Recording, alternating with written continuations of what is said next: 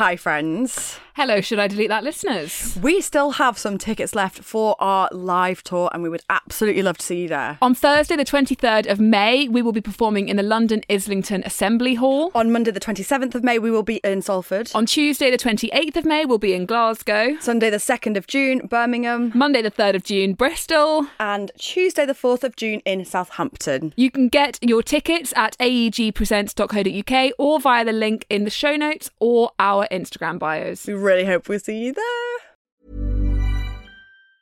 Life is full of awesome what ifs and some not so much, like unexpected medical costs. That's why United Healthcare provides Health Protector Guard fixed indemnity insurance plans to supplement your primary plan and help manage out-of-pocket costs. Learn more at U H one dot com.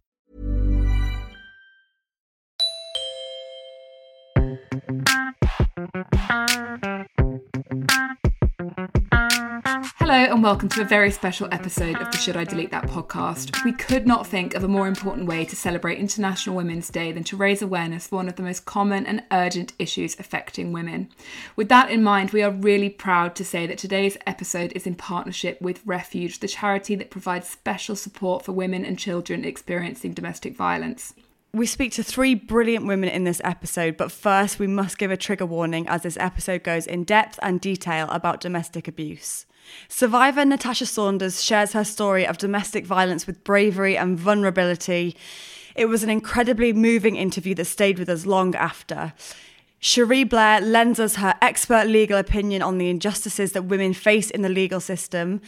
And Refuge C E O Ruth Davison tells us how Refuge's frontline services are working tirelessly to save women's lives. Before we get into the episode, we just want to let you know that all of Refuge's information is in the show notes. So too is the National Domestic Abuse Helpline.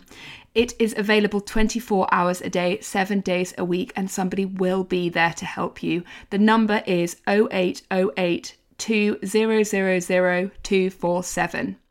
Now here's Natasha. Hi, hi Natasha. Um, thank you so, so much for joining us on here today. We've been really excited to have you on and to open this conversation. You are a victim of domestic abuse and male violence, and you're now sharing your story far and wide to help others who are in a similar position and to help push forward the conversation around domestic abuse and eventually, hopefully, put an end to it. So thank you so much for sharing your story with us and for sharing, you know, what is your trauma and your pain. And we can't imagine how painful it must be, but we know how valuable this conversation will be and how necessary it is.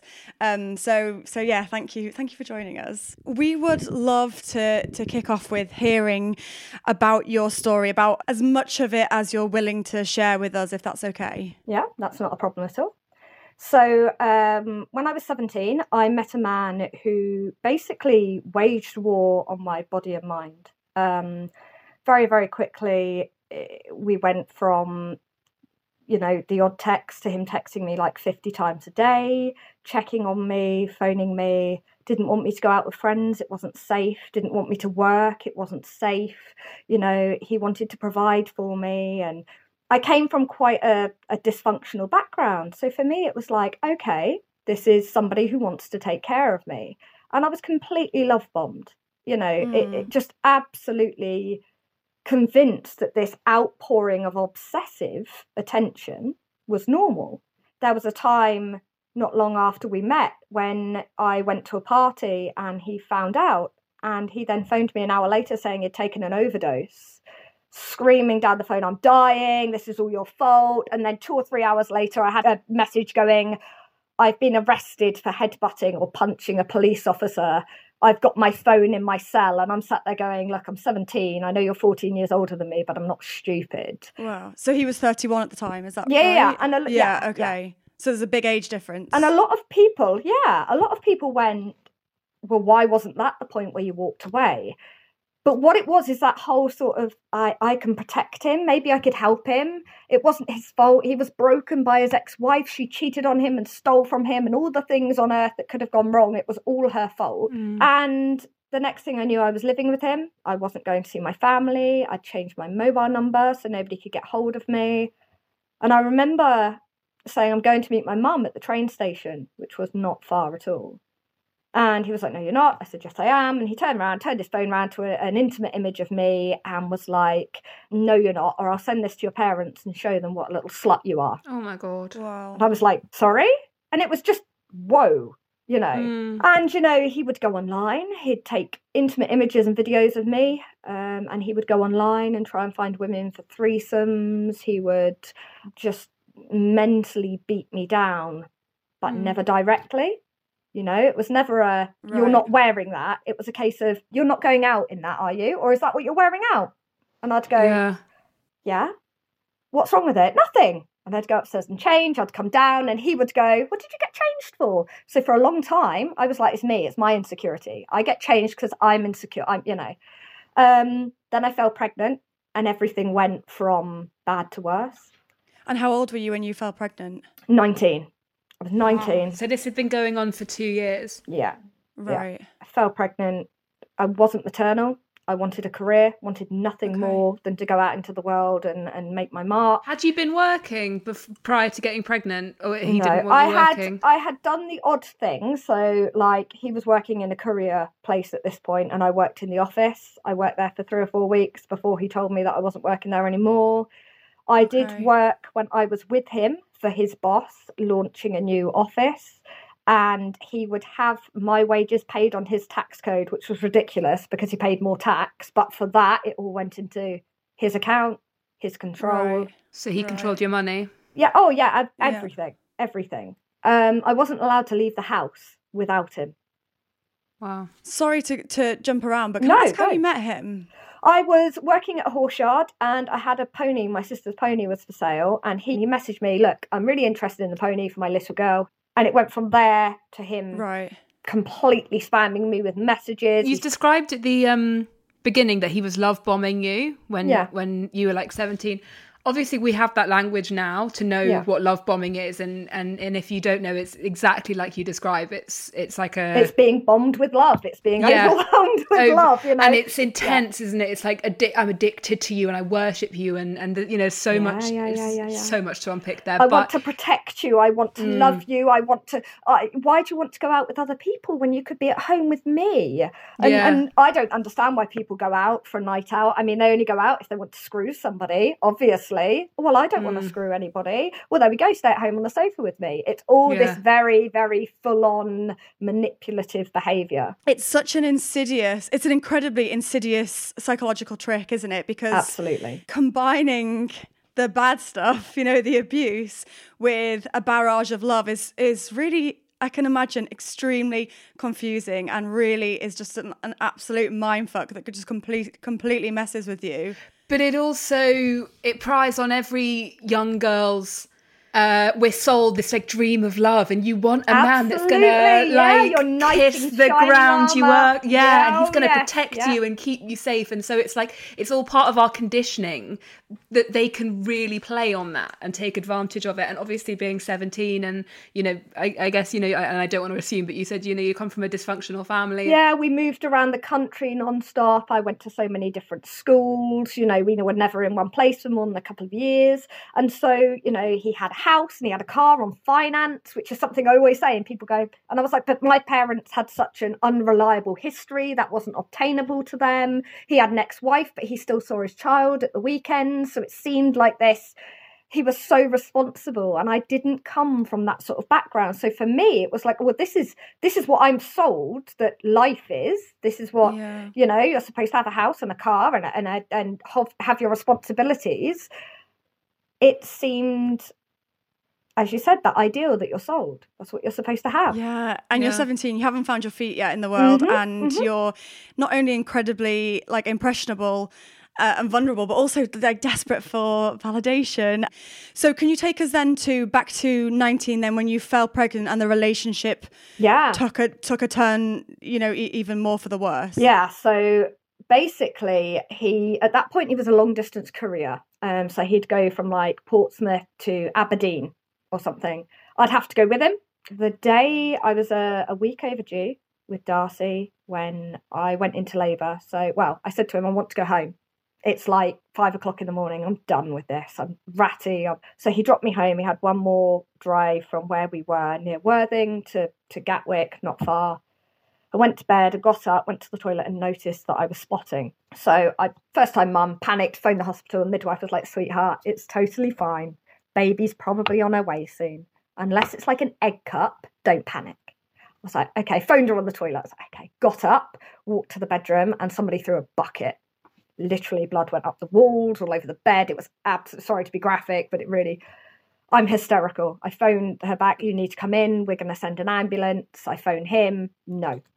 What do you mean no? You wait for me to come back and you're going to clean it up.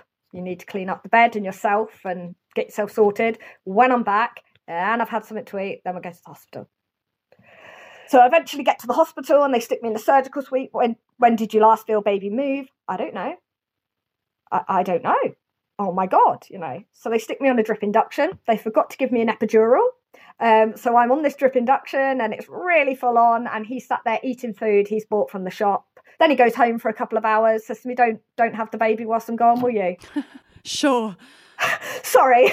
Yeah, wait there. I'll cross my legs. Cheers. So he comes back and Uh, all of a sudden they lose her heartbeat and the whole room just, poof, there are people oh. everywhere. There's a woman between my legs, a consultant between my legs. She's like, I've got to give you a cut. I'm like, do whatever you've got to do, you know, all that sort of thing. Anyway, she's born by Vont Hoos, starts screaming immediately. Huge relief.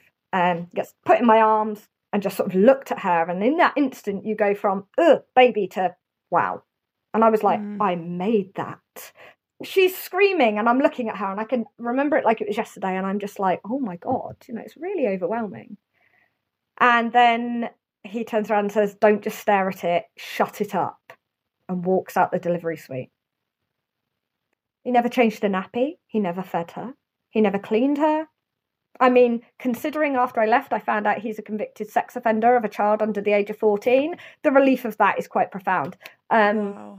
Wow. But yeah, I didn't find that out until I left in a CAFCAS report, yeah, in family court hearings when he was asking for my now husband to be checked under Sarah's law. Mm, and then it came out oh. that he's a sex offender that got two hundred hours community service and a downgraded oh charge from rape to uh, indecent assault because he pleaded guilty. Oh, oh. So because he pled guilty to rape, he got charged with not rape. Yeah. It's a this common thing. Is so fucked. It's it's a common it's, it's a common thing. Yeah, it's a common thing. If you plead guilty, they'll downgrade your charge. Yeah. So anyway, so um, Darcy was two and a half, and I fell pregnant again on the pill, and I was like, "Fuck." Mm. Now I've been through quite a lot in my life, and I don't think I've ever been in such a dark period as that time. Was that because? I mean, well, I'm I'm guessing it was because of, you know, just a, a sheer accumulation of the abuse that you'd suffered now for going on five No, it was years? It was the absolute horror of bringing another child into it. I was barely protecting my daughter as it was from it. Okay. You're thinking, I can't do this. I can't bring another baby into this this world that I'm living in here. Um, what what happened from, from there on out? So um, he was working for Hermes at the time, so he could have, you know, up to one hundred sixty parcels a day. He would stay in bed and I would get up. I would put all the postcodes into A A Route Planner and optimise them. And then I'd write all the numbers down the side of the postcodes. And then I would stack all the parcels in order after I'd scanned them. And then I would load them in the car and sit next to him whilst he delivered them with, oh, wow. with our daughter strapped in the back for like five hours. Oh, wow. And this was because he didn't want you home alone? Mm-hmm. Yeah. Okay. Yeah. Um, and then, yeah, um, it gets worse. Brace yourself. um, and then I was ten days overdue. And that day I'd done one of the horses. I'd done a food shop. I'd done a sponsored mile walk around a field with, with my daughter, who was three at the time. Um, I'd stacked one hundred sixty parcels and helped him deliver them. I wasn't allowed to get out the car, mind you, in case any of the customers tried to talk to me. Right. Okay. And went home, was having contractions, thought probably just Braxton Hicks, let's just roll with it. Got to a certain point and my contractions were like fifty seconds apart. And I'm like, right, the hospital was a good thirty-five to forty minutes from our house. So I phoned the uh, the midwife, and she was like, sweetie, trust me, if you were in established labour, we'd know. She said, tell me about your first birth story, because it's not interrupting your voice if you're having them whilst you're on the phone. So I said, well, I gave birth, had, uh, had a, a drip induction with no epidural. And she went, sorry, she need to come in now. I was like, oh, okay. Mm-hmm. So I went down and I said, we need to go to the hospital, I'm in labour. Are you fucking kidding me? Are you doing this on purpose? In rush hour? Oh my God. Yes. Correct. I am. His mum wouldn't look after my daughter whilst I was in labour. So he went to the hospital with the child in tow. And when my contractions got to a point where I was like, I asked him to leave. So X went with child about seven at night. I had another cut because of a mm. scar tissue down there where it hadn't healed properly, which is basically mm. where my ex had raped me too soon after I was, my daughter was born. Oh. And I had my son, absolutely no trouble whatsoever. So he's born at ten to ten at night. Um, yeah. Brilliant. Take a picture of him, send it to him. Here's your son. Bless him. Get your stuff together, I'm coming to get you. Oh my God. Sorry? I'm coming to get you. You're coming home. Who's going to do the parcels in the morning? So that's me going to the midwife, you know, I'm fine. I, I, I, I just want to go home. I just, I'm really, I'm a home bunny, you know. And you get really good at lying. You get really good at lying. Mm. And um, off we went. Well, he came in, off we went home, get back. I'm trying to settle a three-year-old who's been woken up twice, um, has a new baby and is really confused about the situation. And he screams from the bedroom, shut up, you little cunt. We love the new baby more than you already. Oh, my God. So I settle the baby. I settle our daughter. I get into bed. And he decides then it's a good time to rape me. No, no. Um, oh rip my, my stitches. No. Um, I remember so being sorry. in the bathroom. It's not your fault. You're not a rapist. Oh it's okay. Um, I remember being in the bathroom. We had like a toilet that was just a toilet room, and then everything else was separate. And I remember leaning against the wall, quite literally pissing out blood.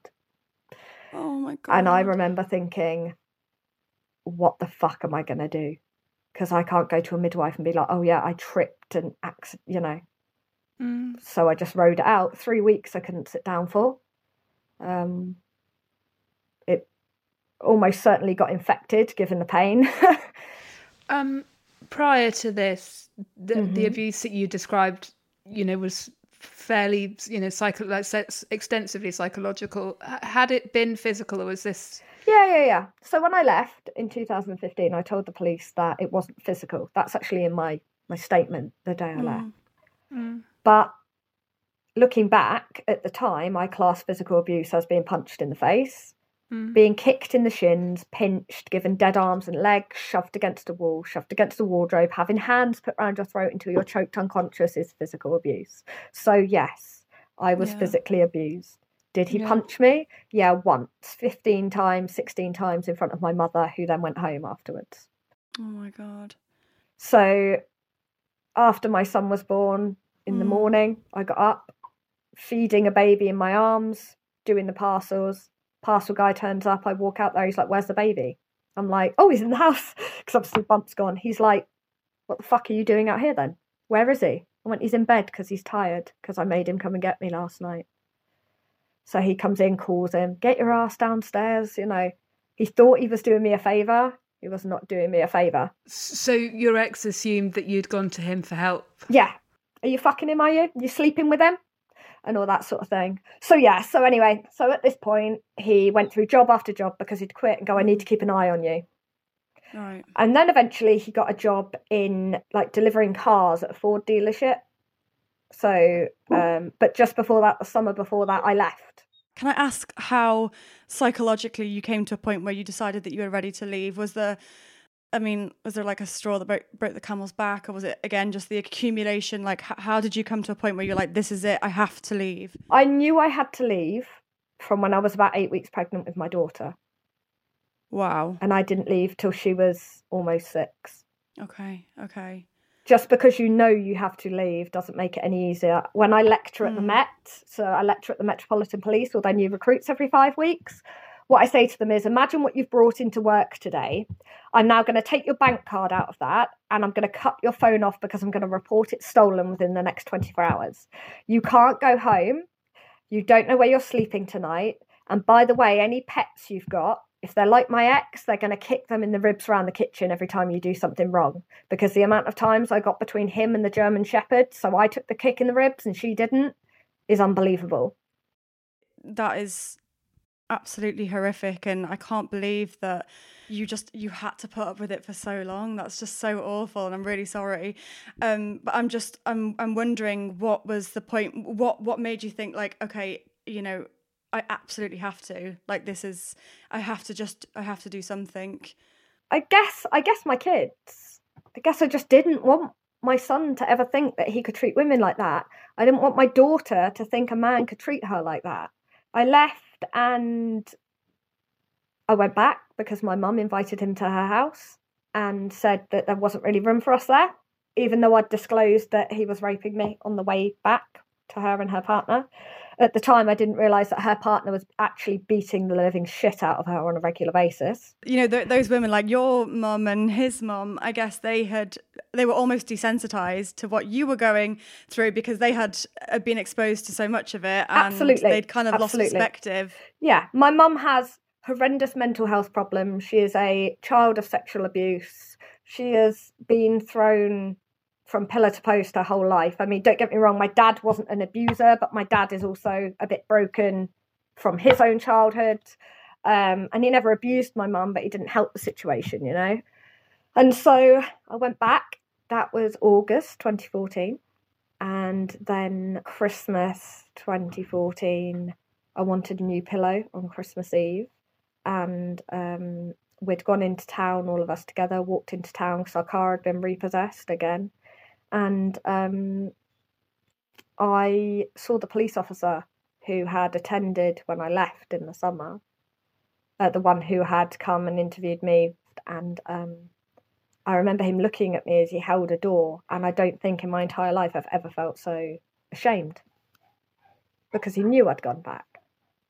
That yeah, that Christmas, I was then like, look, I'm walking around the corner to Tesco. It's a five-minute walk. I'm getting a pillow. I'm going. And he went absolutely mad, started calling me a whore and a slut. And, and my then five-year-old looked up and went, don't you call my mummy that. And he went nose to nose with her and started. And I just was like, oh, my God, this sooner or later, this is going to become my kids once they get their own mind. Yeah. And he'd do things like, like that. I think it was at Christmas Eve. He bought me a handbag that we couldn't afford and I didn't want it. And he went into T K Maxx and bought it anyway. And he came out. He was like, you do want that bag? And I was like, it's okay. You want it, don't you? Go on. Let me treat you. Okay, fine. And he went and bought it, came out, gave it to me and was like, you're such a selfish bitch. And I was like, I... Jesus Christ. But you, and he was like, no, all you do is go on. You make me feel like shit. You're a bitch. You're a self in public. And I'm just stood there like, oh my God. Oh this my God. happens in public. Does anybody... It happens in public all the time. And and does anybody do? And did anybody ever no. intervene or help no. you? Which is no. why I always stand up and go, do you have a problem? Yeah. Or yeah. I wait until they go to the toilet and I'll follow them in the toilet and go, there's something called mm. the National Domestic Abuse Helpline. And I give them the helpline number or my business card, because at the end of the day, I'm not going to stand by and watch that. If you're yeah. complacent, this is what I say to the Metropolitan Police as well. Like, we were talking about the Hottam report and the joking of rape. And I was like, if your friend in the force jokes about rape and it makes you uncomfortable, but you sort of, okay, you're complacent in it. Mm. You're being complacent and you're complicit in the situation. Would you walk past a woman in the street being raped? No. When you joke about something, it takes away the seriousness of it. You mention... Uh, that you now talk to the police, like, and, and you, you you lecture at um, the Metropolitan Police, uh, and again, I think alluding there to like the, the recent news that there have been texts and WhatsApps emerging that, you know, there are police officers that are joking about this, and obviously, like, on the back of what happened to Sarah Everard um, at the hands of a Metropolitan Police officer, like, I wonder, how do you feel about the police? I know obviously you work with them now. My honest opinion is, I think when you believe, you begin to believe that all the police are bad, that's like believing all every man is an abuser. Mm-hmm. I cannot fault my police officer from Sussex Police in my case. He's the most amazing human. He emailed me just the other day to tell me about that he'd told someone about my case and who I've become and how proud he is.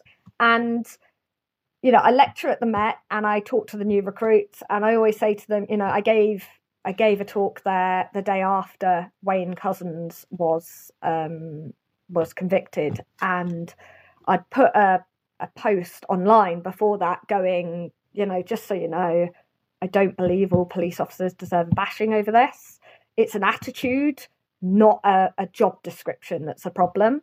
And I got a phone call immediately from somebody quite high up in the Met, and I thought, shit. And they were like, can I just say, we've just seen your post? And I'm like, shall I take it down? And they were like, no, morale is so low in these new recruits right now. They're getting abused by people and they're not even on the job yet. So thank you. So I always go in there and go, look, you can't do this, this, this, this, and this. And this is, you know, your professionalism is what makes you a Met police officer, but your humanity towards the people you are dealing with and your empathy is what will make you a good Metropolitan Police officer. And the only way that the police can change is through education and awareness. The fact that someone should know better doesn't mean that they do. And unless you get in there and go, this is my story, this is what I've been through, now joke with me, tell me what's funny.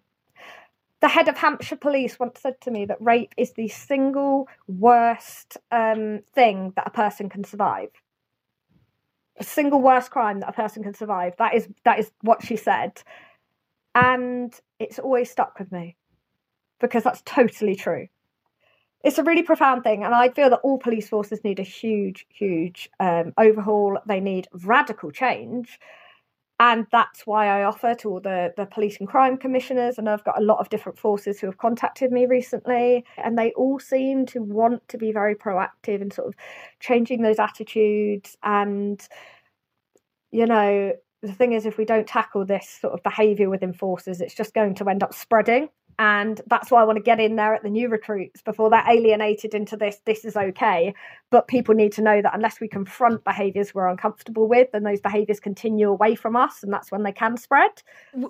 We only know what we know. We only exist how we exist because of how we've been brought up.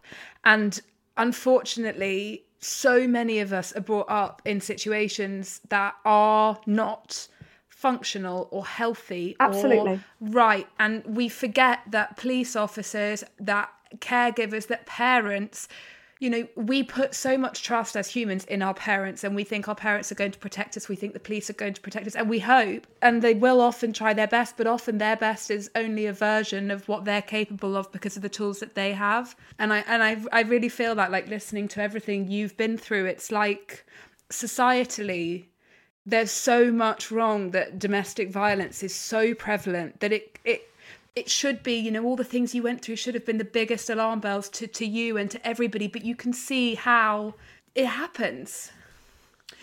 C- can we ask about the people who did tell you to leave? Would you have listened? Could you have listened? What can, in, in your opinion, we do as friends or as people that care for people that we worry are being abused?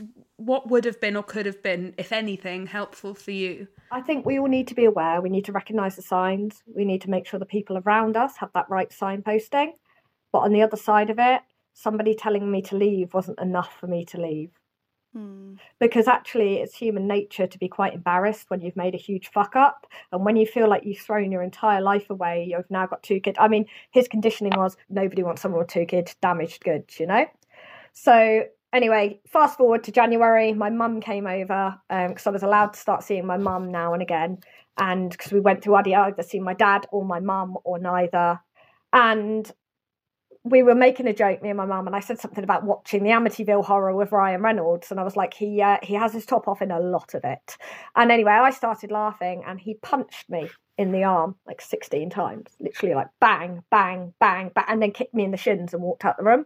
In front of your mother? Yeah. And I just stood down. My mum was like, oh my God. And we went upstairs, and I said, Mum, I'm going to bag up some clothes, mm. and you need to take them with you. And pretend they're clothes I don't want anymore. So that's, I, you know, I put a small bin bag of clothes, and she took them with her. And then we'd made a plan for me to leave um, the week of like around the twentieth of January. uh, because she, she didn't have time or the fuel to come and get me before then. So it was just getting worse and worse, and I was Googling domestic abuse, and I found the Domestic Abuse Helpline, and I phoned the number, and this was when he was picking up and delivering courtesy cars for a Ford garage.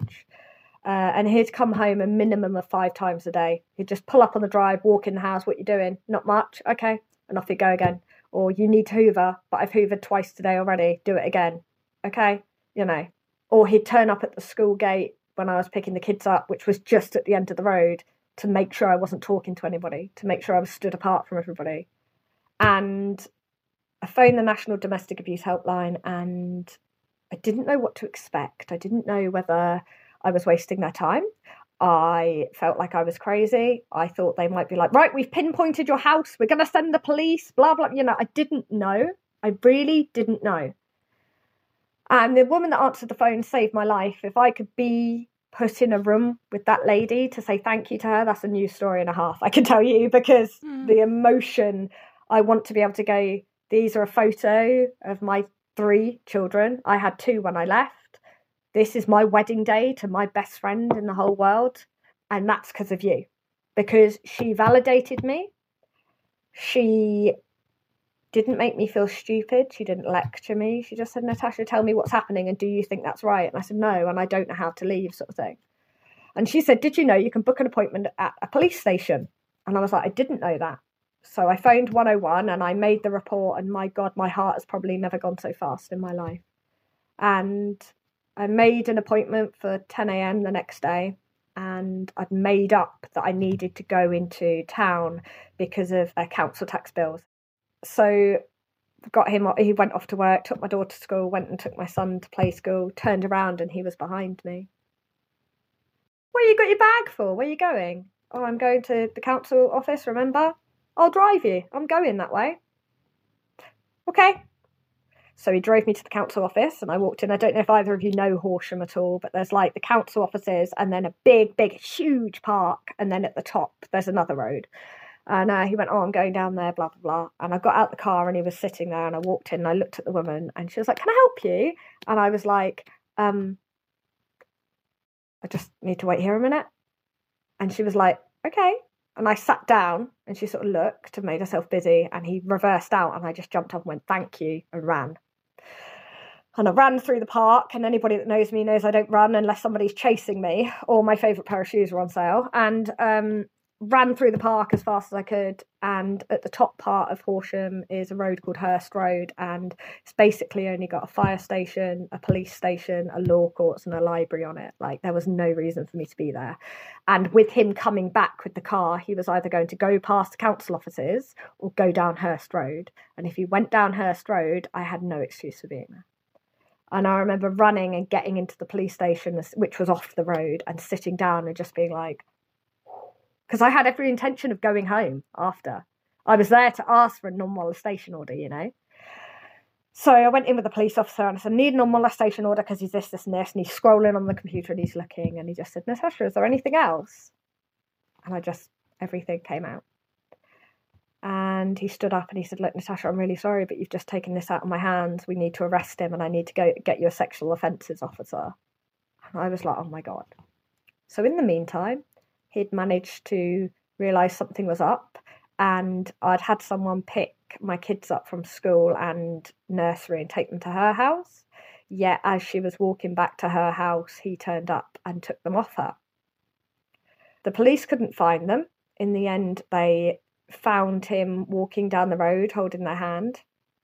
The police officer was like, we're going to walk them there and we're going to follow you in the police car, or I'm going to nick you in front of your kids. Let's do this the right way, you know. So he walked them there. Um, I went off to the sexual um, like unit up at Crawley Hospital and had photo, intimate photos and God knows what else taken of me. And the biggest part of humanity that was shown to me that day was my phone was dying and I was getting a bit upset, and the nurse that was there on her lunch break went and got me a charging cable for my phone, and it just meant the world. Like, it meant so much. Eventually, I got back to my kids. Um, we're in the car. We're going back to my mum's. I'm just completely broken. And my daughter goes, are we going to get our things from the car? Sweetheart, we don't have a car. No, Daddy does. Daddy's parked it down the road opposite.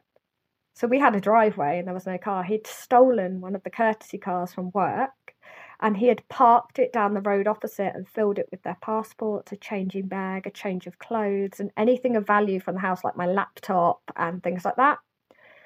So the the the Ford dealership were amazing. They had someone out and buckle, literally buckle the door with a crowbar of this brand new Ford um, to get my things out.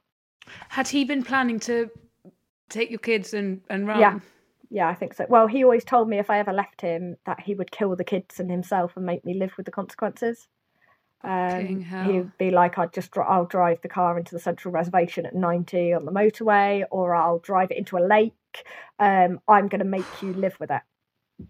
And um, got to my mum's and I remember sitting on the windowsill in a terraced house in Portsmouth and looking out the window and just being like, I'm not going back. Not going back. And where was he at this point? He'd been arrested, right? He was in custody, yeah. And he faked he faked a heart attack, went to hospital. They found nothing wrong with him. He went back. He cleared the bank account out the following day. Um, was he released on bail to do that? Yeah, yeah. He was released. He was on bail three years. Wow. Three years. He breached bail. Well, actually, he wasn't on bail three years. Um, so I got told not to go out alone. Two weeks after being there, my mum kicked me out because her um, I wouldn't give her partner my money for alcohol, bearing in mind I'm trying to save up to furnish my own home from scratch. Um, I ended up going into Refuge, uh, two kids, two carrier bags sort of thing. Um, they went, you'll be here nine months. I was like, like, fuck. So the next day I went to the council and got on the housing register, and a couple of days later I went back and I pulled my son's top up covered in bed bug bites. And I was like, how am I supposed to be a mother and raise my kids? Like, it wasn't the refuge's fault, but it was, they were trying to deal with it. But it was at, the, at that time, it was something else that I had in my corner. Yeah. And um, I got a house, I got a flat. I had to wait another two weeks because they put in a new kitchen and that. And I moved into my flat. Uh, all the time, he is emailing my friends and family, texting them. Um, he's putting posts on and pictures of me saying he loves me. He's bought me a new wedding ring. Um, yeah, all sorts of stuff. He was making reports to the police and, and to social services that I was hitting the kids, and it was just ridiculous. Um, and this was all while he he had the conviction hang, you know, coming, yeah, or he yeah, yeah, waiting for yeah, his yeah. court date. Whilst we were waiting for the investigation, yeah. Um, and his bail conditions were no direct or indirect contact, save for a solicitor for the benefit of the children. Yeah, so that dragged on. Then I met through a friend of mine, uh, this guy who lived in Western Supermare, literally by chance, met each other online, um, got chatting. He'd just left his wife and I was going to see my friend in Devon. And he went, well, I've always said I'll buy you pizza. I stopped by and I got off the train in World train station, and he was stood in the middle of the platform, and it was literally, it could have been like Love Actually. And I'm not like a chick flick girl. I'm not a romantic girl. I got off, looked at him, and my heart went, there you are. Oh. And when I got on the train the following day, he'd made up his spare room for me and everything, and I was like, honey, seriously, it's all good, I'm not sleeping in the spare room. um, um, and we took the kids to the zoo and had a great time. And I remember Darcy walked in and we were cuddling on the sofa, and she walked in and just went, ah. And I was like, what are you laughing at? And I realised that my daughter had never seen genuine affection. Never see, other than, you know, like my affection to her or her brother. Yeah. And um we'd been together five weeks, and I had a minor stroke, um so we'd been to the zoo, and um I came back, took dinner plate into the kitchen, handed it to him, and just went, uh and the whole this side of my face dropped and my hand went. And so ten months I couldn't feel my hand or my face properly for. um I was laid in the hospital bed and I was like, fuck. Fuck, I'm twenty-six, this has happened. I've met a guy five weeks, he's going back to Western Supermare, I was in Portsmouth, um, he's supposed to have work tomorrow, I'm not going to see him again. So anyway, it was a bit awkward, and he was just like, um, I just need to nip outside and make a phone call. And I was like, I don't know if he's even going to come back from that, I can't even speak. So off he went, and he came back, and he sat down, and he said, um, I've told my boss I'm taking all my leave. And he sat there and he hand-fed me because they put a cannula in my left hand, which at the time I was four stone lighter. I was literally like a skeleton from stress. So I couldn't move this hand properly and I couldn't use this hand. So he literally fed me. And he took me home and he said, um, I'm going for a better paid job. It's like eight grand a year more, um, but it's up in like Nottingham. I said, okay. Uh, he said, if I get the job, will you come with me? Will you move? And I said, well, yeah, but I've got to be here six months to get a council transfer. And he went, no, let's just do it. He was like, I've worked out if I get a twelve thousand pounds loan, I can pay off my debts. We can refurnish the kids' bedroom um, because they were sharing. He was like, we can get them, you know, proper beds and their own space and, and let's just do it. So we sat the kids down. We said, do you want to move it? You know, would you be okay with that? And they, Darcy like, yeah, you know. So three months after we met, we moved to Nottingham. And yeah, a lot of people were like, oh, and I was like, when you've done it wrong, it feels good to do it right. I had a lot of time before I left to work on myself and realised that there was nothing wrong with me. I didn't need anybody and I didn't plan to have anybody. But Ben became my rock and I became his rock. So that's when the allegations of him being a sex offender began. Pot kettle. So your ex was accusing, he found out about you and Ben and, and yeah. started accusing yeah. Ben of things. Yeah. One day we had the police knock on the door at our house in Nottingham, bearing in mind my ex didn't know where we were. Can I help? Yeah, we've tracked your car down through the D V L A. You've been seen punching your daughter in the face. Oh my God. He'd taken our number plate when we'd attended family court. He'd taken our number plate to record, to try and track our address down and stuff. He, first of all, he wanted full custody because I was crazy, but if I came home, it was okay. He was writing in the court document, family court documents, like, she is my one true love and all sorts of crap like that.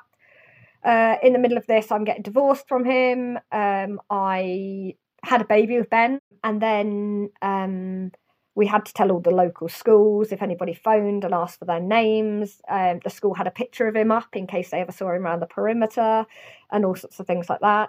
Then I had a woman in Scotland start stalking me online and saying she was going to kick my baby out of me. She was going to pour a, a boiling kettle of water over my face. She had my address. Um, the police took five weeks to investigate that. Um, that went to court up in Scotland. Um, she had a history of that sort of thing. And it, what really frustrated me is that there was never any legal recourse against my ex for it. So again, we're on bail, we're waiting for a charge decision. He's giving her photos, information and letters of mine via text.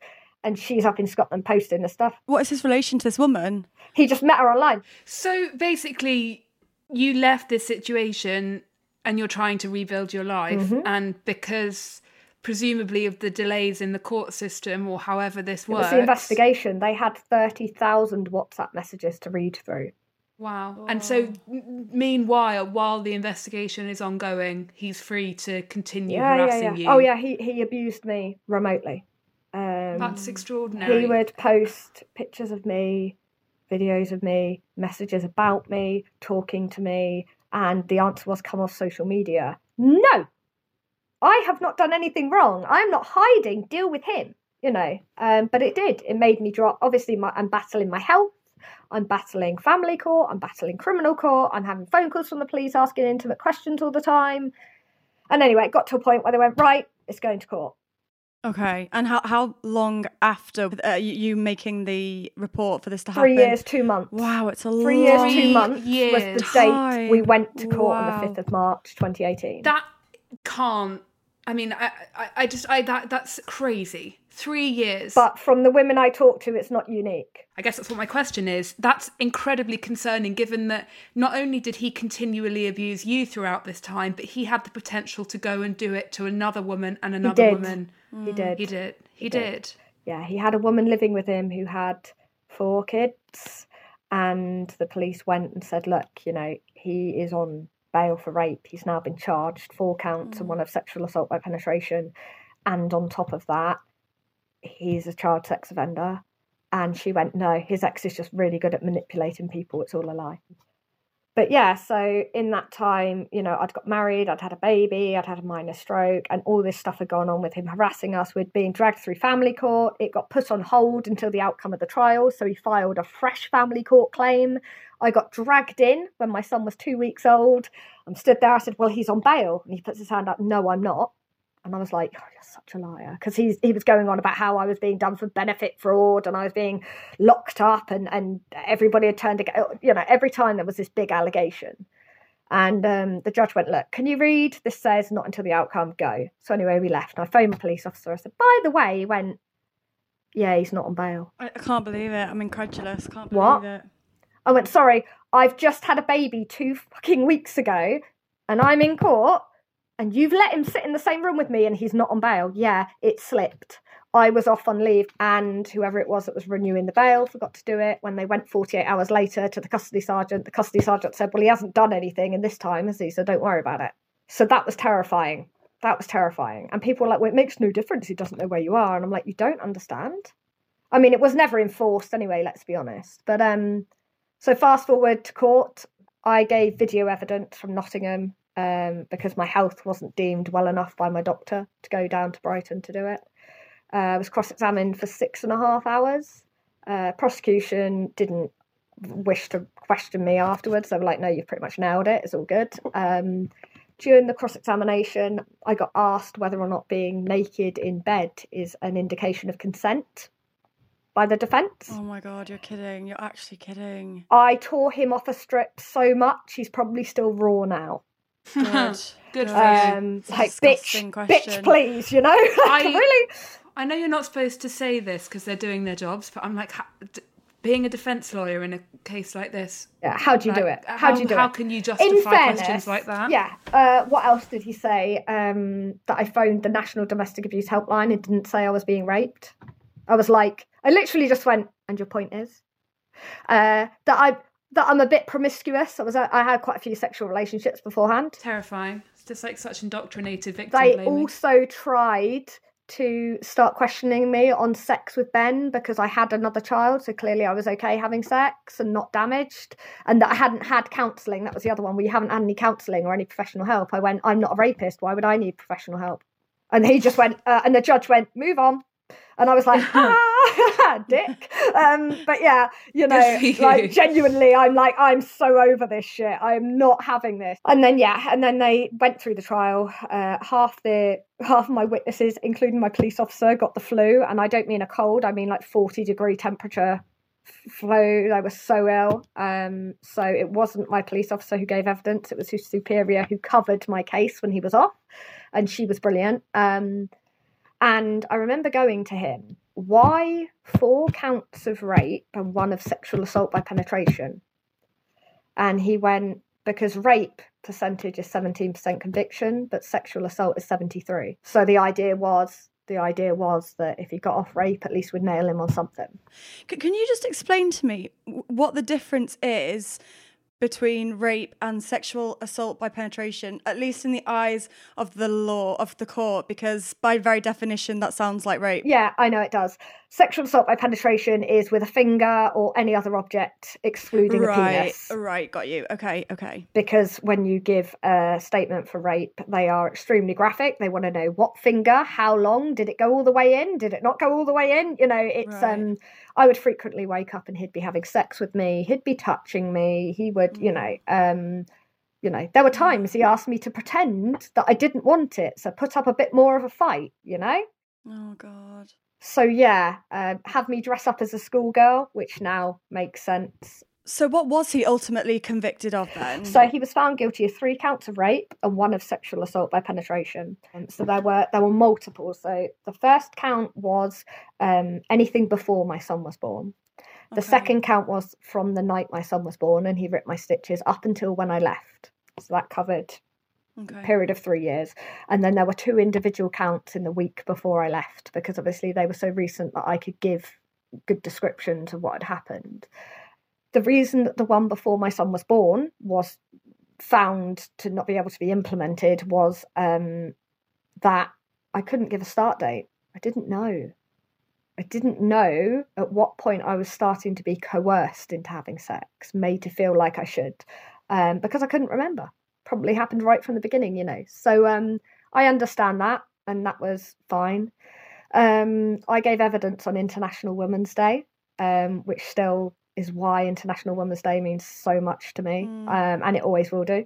Um, I got up that day and was like, yeah, if this is a sign, this I'm is ready. a sign. I'm going to kick ass, which I did. Um, and then he was sentenced on May the fourth. So everybody was doing the May the fourth be with you thing. Um, so I'll never forget that date either. And he was sentenced to twelve years custodial, three on licence and lifetime on the sex offenders register. He went off to prison. Um, he did appeal after appeal, which got rejected. My husband wanted to adopt the kids um, because they see him as their dad. He's only ever paid for them. He's looked after them. Like, he's their dad. They've not seen my ex since the day we left, and they don't want to. You know, it's a difficult process. Um, and then in July, I think it was July last year, we had a hearing. We hadn't told the kids because so many times my twelve-year-old had had just, just these false starts that broke her heart. Um, and anyway, my mother-in-law had taken them out after school. We had this hearing, and the judge took until half past six at night. She basically said, "I'm dispensing with your um, with your your permission. We don't need your permission for this adoption. Mister Saunders has adopted the children and you have nothing to do with them." And it was just the most, my husband sobbed like a baby, six foot two ex-rugby player, big guy, broke his heart. And the kids came home and we gave them a piece of paper each. And on the piece of paper, it just had Darcy Saunders and Thomas Saunders. And they were both like, okay. And Darcy went, "You've changed our names." And Ben was like, "No, like, you know, we've, um, yeah, it's all done." So... So, so yeah. they got their happy ending. So they got their happy ending. And in the middle of all that, I uh, I did my work for Refuge. And um, I remember the head of Derbyshire Mapper telling me that if I stopped doing that, my ex would probably stop kicking off in prison. And I was like... Yeah, you you won't. You no, can't be silent now. No, absolutely not. Never. Never will I be silenced again. And... I remember very kindly the, the chairwoman of Refuge sent me an email when we changed the law saying, "Oh, you know, it's a once-in-a-lifetime achievement, changing the law." And I was like, no, I'm thirty-two. I'm just getting started. Wow. There's so much more ahead of me. I'm, you know, I used to be, I used to be afraid of fire. Now I am the fire. You know, I'm not having, that's why my logo is a phoenix, because I have risen from the ashes. I am capable. I am beautiful. I am going to encourage my daughter to grow up and love the world in whatever way she wants to. My boys will grow up and be respectful because their dad is a real man, and I'm surrounded by support and love. And yeah, I feel like I make positive change in society. And without Refuge and the National Domestic Abuse Helpline, I wouldn't be here now. Wow. I'd be dead. If if I wasn't still with him, I'd be dead. And, you know, that's what we always need to remember, is that two women a week are losing their lives. And mm. some women may never know my name, but they may benefit from the law changes or the awareness I raise. And that's okay, because when you receive an Instagram message and they're like, "Just want to let you know that I've left because of you," or "Your words helped me," or, you know, um, I've I've been through something different, you know, and but I find your words and, and the way that you've overcome difficult times really inspiring.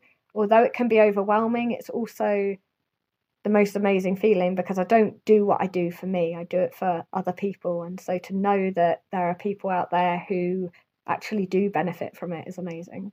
And can I can I ask you, I mean, what strikes me about your story is just how hard it is to leave. It's really, yeah. it's nowhere near yeah. as simple as just leave. It's re- like for the plethora of reasons that you that you explained, you know, mm-hmm. including threatening to kill your kids, you know, which is, I imagine, the most terrifying of them all. So you know firsthand just how difficult it is for women to leave. Mm-hmm. It's, yeah. yeah. What advice would you give someone who is, you know, is struggling with this, is trying to to come to terms with what they should do, and yeah. sort of yeah. t- just stuck between between a rock and a hard place? What advice would you would you give them if you could talk to them? So money can be earned again. I lost everything, but I lost nothing. I lost everything material, but I gained everything that mattered. I have my freedom, I have happiness, I have love. And it's not just the love of my husband. Like, my husband is my best friend. However, if he left tomorrow, I would be heartbroken. But my God, I'd survive. I'd get over it and I'd be all good, because pff, I can do it. You know, we're together because we complement each other. We support each other. You know, our personalities support each other in what we do, and he is my biggest fan. And so in that sense, you don't need anybody. Material things can be re-earned. It's the hardest step you'll ever take, but it's the first step to the rest of your life, which sounds like such a cliche because I say it so much, but it's so true. And, and and with your experience now and what you know, I mean, since leaving and, you know, you know, all the work you do, what would you advise the first step to be? Who to reach out to? What exactly to do? Phone the National Domestic Abuse Helpline. They're okay. there for you three hundred sixty-five days a year, twenty-four hours a day. They have an online okay. chat feature. Refuge's website has some amazing information, even if it's somebody you know that you think is going through abuse. There are some fantastic tips on there. Um, on my own website, I have what I think might be the world's first national domestic abuse directory, which has literally numbers for all different things for different countries, you know. And so I have like my my slogan, like my my like little tagline is survive, rise, thrive, because you survive what you go through, you rise above it, and then you thrive. And you make no apologies for it, you know. You've been through so much, and to hear where you are now is just extraordinary. Like, to hear you know your worth, and, you know, to, to hear you at the beginning of this interview to you at the end of the interview, it's like you sound like just two different women, and it's the most remarkable thing. And I just, that is, it's so empowering and exciting because it's hope, isn't it? And yeah. I wonder if there was something that you could say, one thing, and this is probably an impossible question, but if there was one thing you could say to the you of seven years ago, mm. what would it be? Uh, nothing is impossible. The word itself says I'm possible. Love it. It is the word, you know, nothing is impossible. So, and but I think it's also really important to point out to women that if you don't want to take on the world, if you leave and you don't want to share your story, or you don't want to become an M P, for example, and you just want to get on with your life, that's amazing too. And that makes you really special too, because you have a right to live in the way that you want to live. And living in fear is no way to live. All of Natasha's information is in the show notes if you would like to find out more about the work that she does. Now we would like to introduce Cherie Blair. Thank you so much, Cherie, for coming and talking to us today. So we wanted to ask you, as a lawyer, uh, how how the gaps in the legal system uh, that mean that conviction rates of violence against women are so low, and, and how frustrating that must be for you. It's strange, really, because forty-five years ago, I started as a barrister, and the Domestic Violence and Matrimonial Proceedings Act had just come into force. And in, it was considered an easy thing to do, to, to cut your teeth as an advocate, to do domestic violence. Now, of course, actually, it's it's not that easy. Um, and uh, it's a very serious issue. But I think it was part of the attitude at the time of society at large to what was really regarded as just a domestic. So I think the first thing I have to say is it's got so much better. And that we, we shouldn't lose sight of the fact about how much progress has been made. And I think that's really, really important. All these people, the, the police, the, the authority, the local authorities, employers, the public understand a lot more just how um, soul-destroying and insidious violence against women is. And of course, we've also developed an understanding that it's not just about bruises, but it, it's also about the mental uh, abuse and the belittling and the undermining of somebody's confidence, and the, the confining them to a narrow world where the abuser's word is king. So um, we actually have made progress, but yes, we still have a way to go. I think particularly we have a way to go when it comes to the question of conviction rates. When you look at issues, for example, like rape, and you look at the conviction rates, which actually are getting worse, if anything, either you would conclude that there's a lot of women telling fantasy stories out here, I doubt it, or you conclude that somehow or other the system isn't operating uh, in a way that respects the rights of victims. For that system to improve, what would have to be put in place? What do you think are the most the most the most vital things that need to be put in place for that system to um, improve and for victims to be um, you know, taken more seriously and for more convictions to be made? We have to do something to make things better. Why? Because the public trust in law enforcement is incredibly low, and that leads to a vicious circle. Women think there's no point in reporting, I'm not going to be taken seriously. Or they think, even if I am taken seriously, and to be fair, many, many police forces have specially trained uh, police officers who know exactly what to do, but then they feel, but, you know, I get to court and, and then the whole court experience is, is, is like being assaulted again. And, and so that, again, discourages women from, from coming forward. It's inevitable that people do feel down, downhearted, because even if you do, you know, you make the call and you do escape and you do feel, you know, in a position, and, and it takes so much strength to, to, to get out of this situation of, of domestic violence. And you, you touched on it, when when you do finally get to court, you know, you feel like you're being assaulted again, because the cross-examination and, and you know, and people getting off on technicalities, you know, talking to Natasha before about, um, it's, you know, it's like they use different language because you're more likely to get off on a rape claim. And and that just, it's it's so low. And, and, I, and I wonder, you know, is this something that we trust that, that, you know, Refuge and brilliant initiatives are fighting for us? Or is there something that we can do really to challenge the the legal, you know, the fact that conviction rates are so low? Well, I mean, I think this is always a difficult issue. I mean, you know, when you talk about human rights, you're never talking about absolute black and white issues, because, you know, the right of my right of freedom of expression um, can, comes up against your right to a private and family life, or in this case, um, my right to be protected from violence comes up against your right to a fair trial.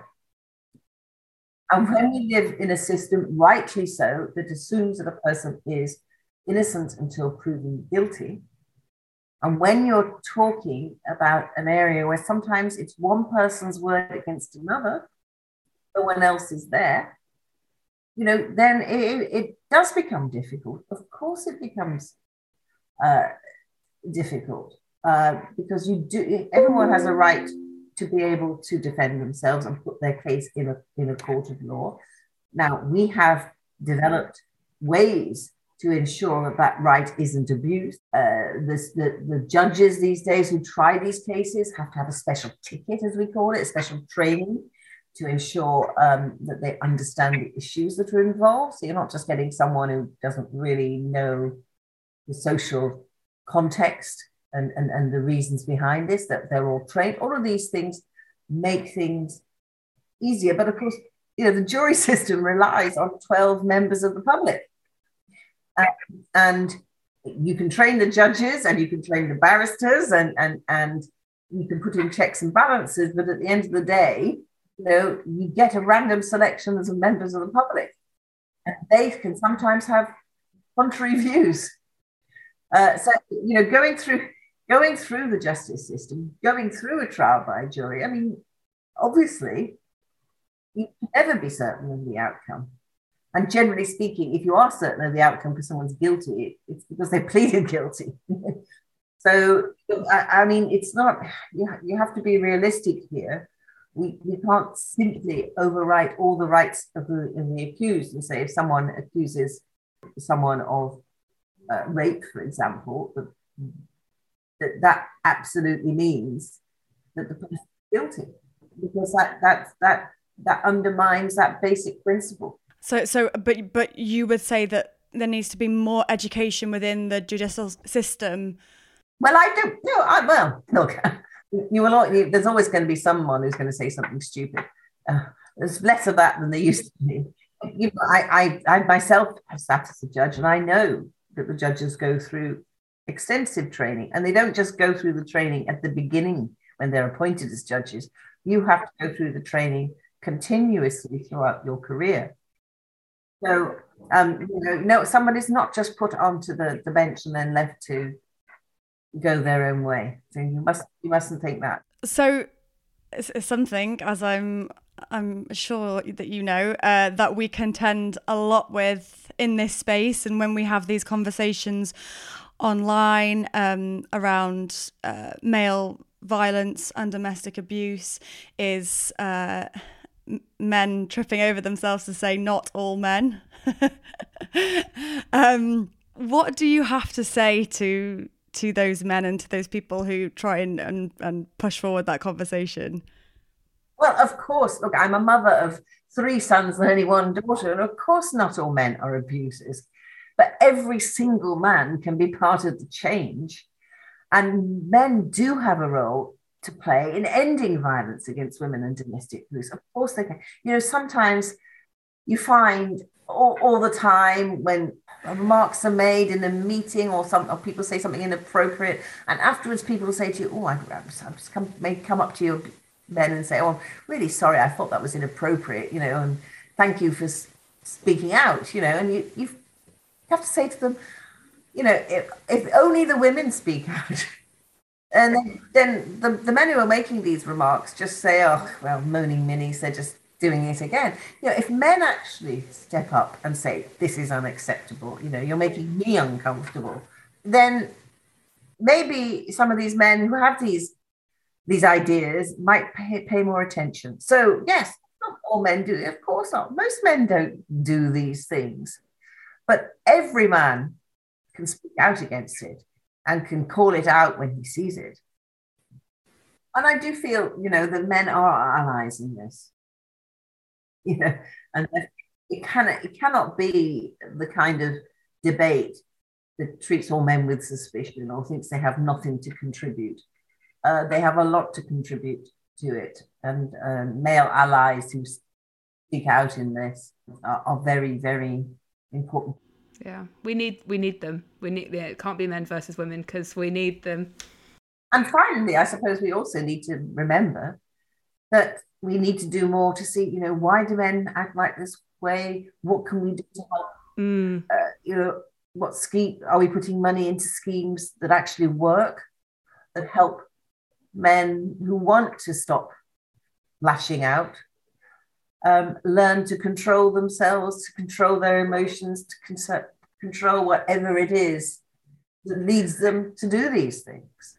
It's to break the cycle. Again, speaking to Natasha before, you know, the, the, the thing that was really hard to hear is it's like you just see that the reason this her situation perhaps was, uh, I, I don't want to say accepted, but she had experienced a dysfunctional childhood, and so too had her abuser. And I think, you know, it does just become, it becomes a cycle. And like you say, like, you know, we need to go back to look at why, and, and that's how we help, I suppose, as well. Well, yeah, thank you so, so much, Cherie, for joining us. Thank you. It's been great to talk to you, and really, we really commend the work that you do and the tremendous amount of people that you help. It's super important. And yeah, thank you so much for being here today. It's thank you for, for taking this issue up and taking it so seriously, and for the people who are listening for caring enough to stay to the end. You know, we, we are making progress and things are getting better, and we should never forget that. Um, it's just, as always, we learn from the mistakes of the past, and we need to carry on learning. Next up, we're hearing from Ruth Davison, who is the C E O of Refuge. It was really insightful to hear from Ruth about the inner workings of the charity and about the work they do, not just in helping victims flee situations of domestic violence, but also on a wider level to help end misogyny and any kind of violence against women. Thank you so much for talking to us and being part of this episode, and, and well, working with us to create it. You're really welcome. Thanks for having me. We've spoken to Cherie today about the legal side of things. We've spoken to Natasha, who's an extraordinary, like, just, I'm still in awe of her. And and we're so excited to, to, to talk to you now. Just, I think what this episode, like, certainly for me, has been is a really good opportunity to see um, the issues that you guys are tackling from, like, very different perspectives. You know, it's really hard work that you do, but it's so important, and it's so, like, multi uh, faceted, or, you know, like there's just so much to it and there's so much work to be done. And we're really happy that we get the chance to talk to you now about what exactly it is and, and the, the culture as you see it and the changes over the last couple of years, because lockdown has has changed things, and and to talk to you more about the work that you do. But I thought just before we did that, could we ask like about how you came to be involved with Refuge and, and your position there and what, what you do? Yeah, so I'm Refuge's Chief Executive. I've been in post for almost a year. So you paid tribute to the amazing work that Refuge does, and, and I stand with you really. I can't take credit for the absolutely phenomenal work that my frontline colleagues did through lockdown. I cannot imagine how difficult it was for them. For me, it's a massive privilege to come in and lead this organisation now as we emerge from lockdown to try and respond to the demand that has grown and is stabilised, but a new unprecedented level of need, um, and to try and also lean into the growth in empathy that we've seen and the growth in awareness and understanding. I think during lockdown, we were all closed behind our doors, weren't we? Maybe for the first time for many of us that our freedom was curtailed. And the ability to empathise with people who are trapped not just behind a closed door, but trapped behind a closed door with someone who's abusing them, I think really grew. So I came to Refuge probably at the height of awareness of domestic abuse in, in the public domain. Having worked for years in philanthropy, I was running Comic Relief, the big fundraising charity, um, and we have been long-standing funders of programmes to tackle violence against women and girls. Um, so for me to come from Comic Relief to actually join the front line and to be part of leading an organisation that is right there every day, saving lives, I don't exaggerate it, saving women's lives, saving children's lives, um, yeah, it's a huge privilege really. Just just to touch on, on the on the lockdown thing, if we could quickly before um, we talk to you about sort of Refuge in general, you, you talk about like the spike that that happened and and, and it does sound, you, you're saying there that it has like levelled out. Um, that must be a massive relief. It's levelled out, yes, but it's levelled out at a level of demand and need that we have never seen before. Oh, more really? complex cases, far more complex cases, and the volume of cases is higher than it ever has been. So during lockdown, during the first lockdown, which was April twenty twenty to February twenty twenty-one, our calls and contacts to the National Domestic Abuse Helpline leapt, went up from an average of around eight thousand a month to around thirteen thousand wow. a month. So that was the leap that we saw. And we've now stabilised at slightly lower than the peak of thirteen thousand, but stabilised at a new normal um, that we've never seen before. So we know that that, that is the surge in demand that, that came during lockdown. And we're not expecting to see that decrease anytime soon with the ongoing pressures of the mental health epidemic that we're all in, um, and all the other pressures that built during lockdown. So yeah, what I do know is that we've never seen demand like this. It's not just Refuge, it's all of the frontline providers.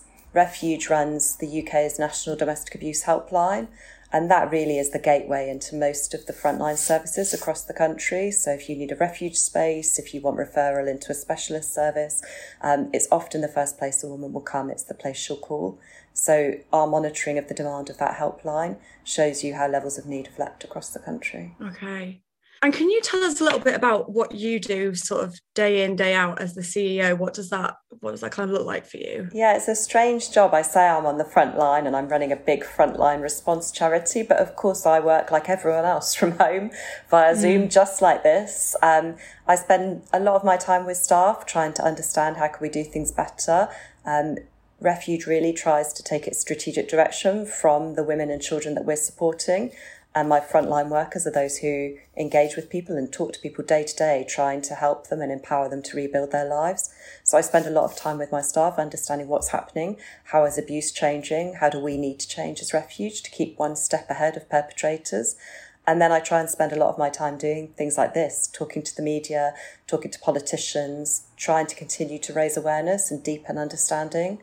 The Domestic Abuse Act passed in April and put into law the fact that forms of abuse that have perhaps not been historically understood, like economic abuse, coercive control, that's now all illegal as well. But still many, many people don't recognise what those forms of abuse really mean.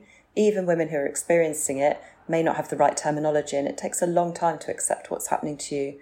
So the more I can do to keep helping move people's understanding forward and keep this topic and the topic of violence against women and girls in, in the mainstream, the more important, because fundamentally we need legislative change and we need change in societal attitudes if we're going to eradicate domestic abuse. Well, what, what I actually want to ask is sort of thinking about what you do and what you talk about every day and the statistics you're faced with every day and the stories. Like, I imagine that what you do is brilliant, but also extremely difficult. And I, I'm kind of thinking that you often have to walk the line between like dejection and optimism. And, you know, there's a very, I, I imagine there's like a really stark contrast of that, that you have to kind of contend with. And I wondered how, with the work you do, how you balance the two. Yeah, it's a good question. Lots of my friends and family, when they see me, say, are you liking the new job? Um, and actually, I don't know how you can say you're liking a job like this. Every charity wants to work its way out of existence. Every charity wants to not need to exist mm. because the social cause it's there to address has been eradicated. Mm. This job particularly, I find it unbelievably rewarding. That's probably how to respond.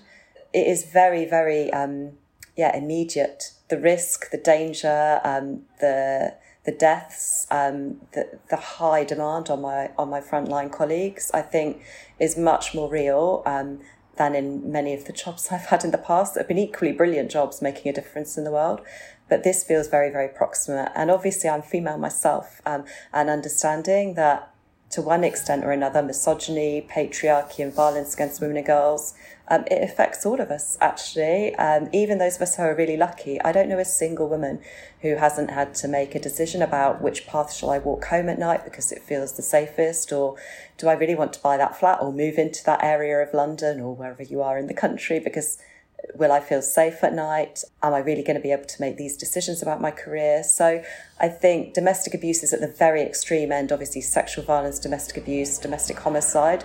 This is the very, very extreme end that Refuge is dealing with. But these issues affect all of us day to day. And I think, yeah, to tread the line between dejection and optimism, I think you have to feel I'm making a difference. I'm making a choice here to stand up against this. I'm doing it with almost four hundred colleagues who work with me at Refuge and the rest of an amazing, empowered sector who is saying, enough is enough. You know, yeah. This is our daily experience, all of us, and we are fifty percent of the population of this country. Um, it's not, it's not okay. One in four women um, will experience domestic abuse in their lifetime. And that is not a statistic that in this country, in this day and age, we should be tolerating. And yet it's barely spoken about. And I think, you're right, like domestic abuse is one end of the scale, but you're also so right in the daily misogyny that we face. And it's, it's a, um, you know, this has been a massive theme of the whole episode we've talked today. It's like, it's, um, it's so expected and it's so societally normalized that women are treated kind of as second class citizens to an extent. We are the butt of jokes. We are threatened, we're sexualized, we're objectified, we're, we're, we're terrified.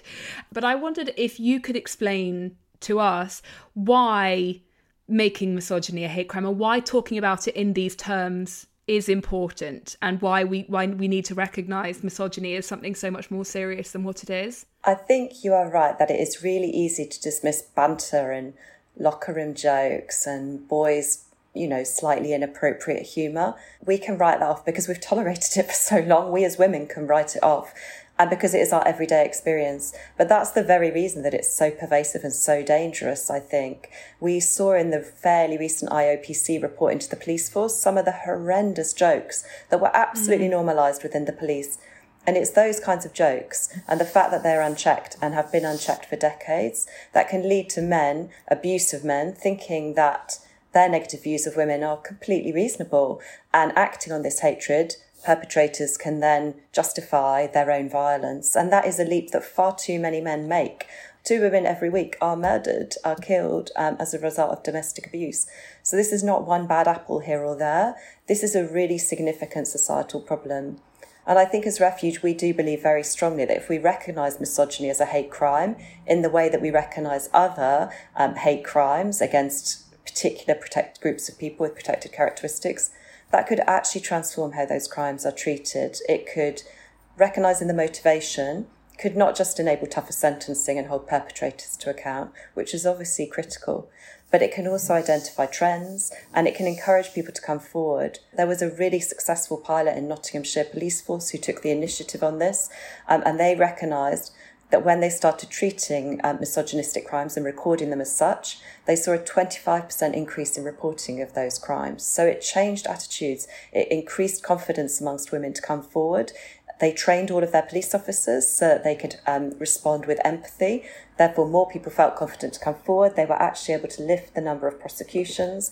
And I think just looking at sentencing is not enough because so few women ever report. Um, less than one in five of the women that we work with will ever go to the police because their view of what will happen to them is just so negative.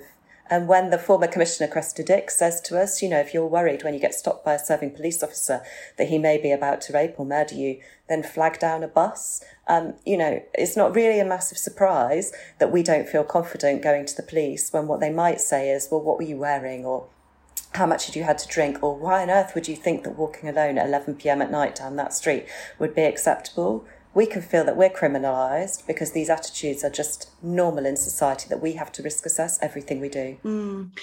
What you were saying about, you know, it's not just a few bad apples, and it isn't, is it? And and there is got to be something behind it, so that it, I think it's like imperative that we talk about how the normalisation of behaviours towards women, like, you know, upskirting or, you know, just sexist jokes, catcalling, unsolicited dick pics, you know, Um, all of those things are connected to male power and male privilege, and these things can be an, an accumulation and can almost be like a, a, a gateway, right? A gateway to more violent behaviours. And I think it's it's really like important that we like we press upon this point, because it, people say, oh, it's just it's just a, a psychopath here and a psychopath there, but actually the, the the misogyny, like the vast amount of misogyny that that we are entrenched in, is really contributing towards creating such violent behaviours that that then exist at the other end of the spectrum, right? I completely agree with you. I, I don't want to give any perpetrator any kind of excuse or, you know, any mitigation for their behaviour. Perpetrators choose to perpetrate abuse and they are responsible for their actions. But you are right, when we're living in a society where there's this low-level misogyny all the time, where it doesn't surprise you at all. If I tell you, you know, if you compare what would happen if you were attacked when you were walking home wearing a short skirt late at night after having had a few drinks, um, as opposed to if you identified mm. a suspicious looking package when you were on a bus, you know, there would be no doubt or questions around, you know, what part did you play in that package? What were you wearing at the time? Um, oh my God, it's you know, such a good comparison. Why were you even on the bus at that time of night? What were you thinking? What would happen is they'd immediately take you off the bus, seal the bus, get everyone away from it, bring in specialist mm. teams, take it very seriously. If you go and report that you've been raped or harassed on your way home, the questions that you get are fundamentally different. And that kind of victim blaming, mm. which is a step on, you're right, it's a pattern of behaviour. It's a step on from harmless locker room banter. Um, Domestic abuse is never a joke. Violence against women and girls is never a joke. But if we tolerate the beginning of it, we normalise the fact that crimes against us are not treated as um, that terrorist crime example was. And we therefore mm. allow the kind of violent misogyny and hatred that we see. It's absolutely not mm. a few bad apples. We all have to take responsibility, women and men, for changing our society. Talking to Cherie before, she said, I hadn't heard it really before described like this, but how often another uh, to, to to press charges and to have to go through court can feel like another assault, and because it, it does feel so difficult. It doesn't feel like the system really does do. It actually feels like the system is set up against women. And of course, we talked to her about the importance of a fair trial, and and it's so complicated. And that's why, you know, lawyers do it and not people like me, because I don't understand the law at all. But it does feel from the outside so frustrating, because at every level, from from banter to misconceptions to prejudices about being a girl, you know, even a schoolgirl, it starts so young. And then you get older and, and like you say, the victim blaming way that we speak. And then, God forbid, something happens. The police, and this is not all police officers, but, you know, to speak in in light of the recent news about what's happened with the with the with the jokes emerging from the Metropolitan Police, you know, you can see why we lose faith faith in in the system. And then you go to the government, you know, you go to the courts, and and then your the conviction rates for for rape even are so low. And, you know, talking to Natasha about that was just so so hard. And this is an impossible question for you to ask, because I, of course it underpins all of the work that you do with Refuge, but how do you feel about I'm loath to use the word, but I'm going to say it anyway, reluctance from authority that is supposedly in place to protect us, um, to, to do more, because it does feel like we are in acute danger as women. And it is so frustrating to hear that misogyny isn't going to be made a hate crime. It is so frustrating to hear that it's a few bad apples. You know, this rhetoric is so hard to hear. You know, I, I wonder how you feel about that in general. Yeah, I think... Um... On a good day, I feel angry and it motivates me. Um, there are days when it feels overwhelming, actually, all right, because you can't disassociate from this, can you? We're all living this every day. Mm. Not right on the extreme, you're right. I'm very lucky. I'm in, you know, a happy, healthy relationship. I have a good job in a great organisation. In many ways, I, I'm very privileged and protected. But all of us as women understand this instinctively. And it's not just the police, you're right. And it's not just um, in workplaces. It's not just a football problem. It's everywhere. You know, it's online. We're recording this online. Our recent research on tech abuse showed that one in three women experience online abuse, and amongst younger women, that's two in three. So two-thirds of all women are experiencing online abuse when they go onto any social media platform. And believe me, getting the social tech giants to do anything about that is almost impossible. So doors are just closed hard in your face when you're trying to raise problems that are affecting a vast, vast number of people. We are half the population, and I understand that people are saying, oh, we'll recognise misogyny as a hate crime. It's just such a big problem, it will become unwieldy. Since when is a problem being too serious and too large and affecting too many people a reason not to deal with it? So I, I am really disappointed, actually. On the twenty-first of February, we heard that the Home Secretary has publicly said that she will not support Baroness Newlove's amendment to the Police Crime Sentencing and Courts Bill, which would recognise misogyny as a hate crime. And I think that is disappointed. We have a very good and constructive relationship with the Home Secretary. She's repeatedly spoken privately and publicly about her commitment to tackling violence against women and girls. So for me, it is frustrating and very disappointing that she is not going to take that step. She doesn't appear to consider crimes such as street crime against women and girls and online harassment as serious enough to be recognised as hate crimes, when, just as you have said, they're part of a pattern of abuse. Abuse is not a one-off incident. And maybe I should give you a different example. So I was speaking to uh, a woman about a week ago. Um, she went on an online date with someone, didn't, you know, they didn't click. She didn't want to see him again. That should be fine. You should be able to walk away from that. Um, since that time, he has somehow tracked her online, identified where she lived. She'd obviously been quite careful what she shared and met him in a public place. And he's persistently sending her photos on Instagram of her front door, so that she knows he's at her front door. There's absolutely no reason for him to be doing this other than to terrify her. Yeah, and yet, yeah. If she tries to report that to Instagram, to Meta as it now is, um, it doesn't breach any community guidelines. This is just a man posting a picture of a front door on a social media platform. How is that hateful? How is that a crime? A fundamental failure to recognise the pattern of abuse and the, the intimidation, the power and control means these issues are not taken seriously. I'm going off, off on a tangent slightly, but actually what you're saying about the internet... Uh, See, I'm loath to say I'm a victim of this stuff, right? Because um, you don't want to, uh, I don't know, it's it's such an unusual and new space, but I receive so much abuse from men online.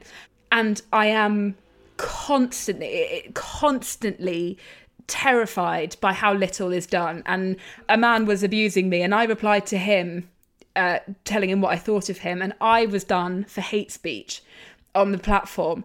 And I find it, and this is happening relentlessly, to be honest, like it happens so often, you know, the, the way that people can evade any sort of um, accountability on social media is really terrifying. And I suppose, I don't know, is it something that, that Refuge um, can do or that we can do? What can we do to tackle online abuse in the context of male violence and, and I, I suppose domestic violence, violence to an extent? Because I guess the law can't keep up with the speed that technology works at. Yeah, you're right. Tech abuse is one of the rising and most insidious forms of domestic abuse that we're seeing. Um, and I think the law has to keep up, actually, or it has to at least make an attempt to.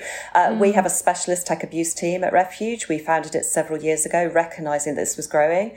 But tech abuse, this won't surprise you at all, during lockdown was one of the areas we saw exponentially explode. Um, you know, the living online became absolutely essential to survival in every aspect of our world.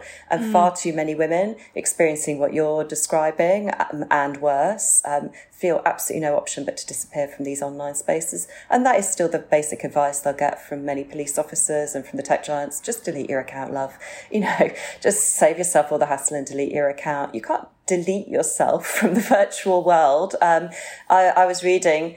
Yeah, just the last few days, we've been starting to see the first reports out of the metaverse, haven't we? That if you go into the metaverse, um, you're likely to get virtually groped. I mean, why does this even surprise me? Um, so yes, Refuge has a specialist tech team. We have trusted flagger status. We can and do advocate and lobby on the behalf of women who cannot get the tech giants to mm. listen to them. But really, we need the online safety bill, which is coming up and going through Parliament relatively soon, to recognise violence against women and girls on the very face of the bill as a very, very serious issue. At the moment, it recognises terrorism and child abuse. We want violence against women and girls recognised as well, because it is so, so pervasive and part of a pattern of abuse. It's it's rare that we're finding now there's physical abuse that doesn't have a tech element to it. So it's completely intertwined. It's not not that it's abs- acceptable in any way that someone can just abuse you online, but it's not just abuse online. We're seeing people abuse people online, stalk them, stalk them in real life, start to be able to turn up, threaten them, control them. And ultimately, we're, we've seen homicides related to people um, stalking people through online devices. And I think this is so serious and yet is barely ever spoken about. The, the next question that we want to ask you is a a pretty huge one and I don't think there's necessarily um a, like a you know a concise answer to it, but why do you think male violence has been tolerated for so long, and why has the why has there been so much historically so much victim blaming, and also you know the onus has been put on women as well to keep themselves safe? And while we teach women to adapt their lives to keep themselves safe, there is little to no work being done to educate men around, you know, their misogyny or the aggressions that make um, that can that can make environments extremely hostile for women. Why, why do you think it's gone tolerated and unchallenged and unquestioned for so long? In your opinion? Sorry, big question. No, it, it's a reason, but it is the question, isn't it? And I think there's a whole range of reasons. Fundamentally, patriarchy and misogyny, you know, it took until the nineteen nineties for rape inside marriage even to be recognised as a crime. For far too long, domestic abuse was seen as behind closed doors, you know, battered wives, a family matter, keep it private, don't let's talk about it. Even now we use language like an abusive relationship, but it's not an abusive relationship. You are in a relationship with someone who is abusing you. So we don't use the language You're that right. really identifies what's happening. That yeah, makes it I didn't sound know that, like actually. um like it's a co like a like a yeah. like a union, like yeah. we're doing it. You've got yeah. you've got a challenging relationship. We've got there, an open you know, relationship. It's mutual. Exactly. Yeah, a polyamorous relationship, an open relationship, an abusive relationship. It's nuts. You can't. Put, yeah. You can't. Oh my god. Well, I. Why have I never? I actually didn't. I didn't know that. I didn't know that that was. Yeah. Um, but that's that. That is so true, because then that terminology places some. Yeah. Of the yeah, some of that onto the the yeah. woman or the or the, the victim in the relationship. That's a really yeah. good so point. So in everything actually. we do, in our language, in the way our society is structured, in what we do and mm-hmm. don't take seriously, in our laws, um, in our police laws, all of this is normalised, and therefore it is tolerated and and growing. It's a growing problem, and I think. Mm. During COVID, uh, the United Nations said there was a hidden pandemic, a hidden epidemic of um, of domestic abuse around the world. Um, but because it was shut behind closed doors, happening privately, not on the street, not in front of us, because it was happening to women predominantly, it wasn't spoken about. So that's why when you asked me earlier, what do I do as C E O? A lot of my job is to try and tackle some of these misconceptions. These are difficult conversations. I'm not saying all men are abusers or all men are evil, or this is a situation where women are, are the victims and only can be victims and men are the people with the problem. Of course, it's not as simple as that. Um, but nor is it as simple as a few bad apples who we just have to kind of show tough justice and lock away. It's much more pervasive in society. Why don't women feel safe to report? Because of victim blaming, because this has been tolerated for so long. And I think probably my biggest challenge as Chief Executive of Refuge is the balance of how do I prioritise being there for as many women and children right now as possible with frontline services that can save their lives and help them rebuild a different future for themselves and their family, versus how do we tackle these longest standing systemic issues and actually therefore reduce the need for our services at all to the point where ideally they're not needed No one wants to be in a position where, as a woman, you still have to run. You still need a safe house. You still need a physical refuge. And yet the demand for places in refuges is far outstrips supply and has done for years and years and years. So so that is the real challenge, I think. Um, how do we stop it being tolerated? That's actually our, our charitable vision, um, a world where domestic abuse is no longer tolerated. Um, and I think we feel a very long way from that. I think that's such a good point about the language, and, and we talked to Natasha about it before, because the second you make a joke out of something, it loses its severity, it loses its seriousness, it loses all weight, really, and and the ability to take it, you know, remotely seriously just vanishes. And you know, as you were speaking then, I was just thinking, I was like, how many times have I described a man in a vest as wearing a wife beater? How many times have I thought about mm. this? You know, I saw a joke on TikTok about like Stella Artois, and and you know, because that's the beer that, that you know, it has the associations, and and the people, the, the fact that these are jokes that still are so prevalent, it just feels huge, which is a horrible start to my question,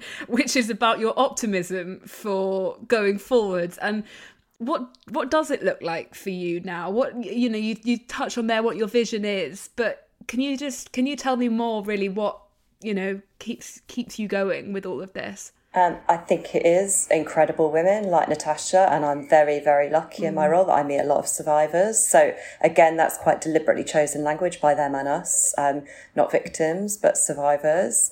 It takes immense courage to tell your story, particularly to tell it publicly, but even privately to, to a friend, um, and seeing the courage of those women who come forward and knowing that Refuge has an incredible brand, an incredible reputation, huge reach as the largest specialist provider in, in England, um, and the ability to take those stories out and, and save other people's lives, the ability to help someone think, actually, what's been happening to me is not normal and it's not okay and I'm not going to tolerate it.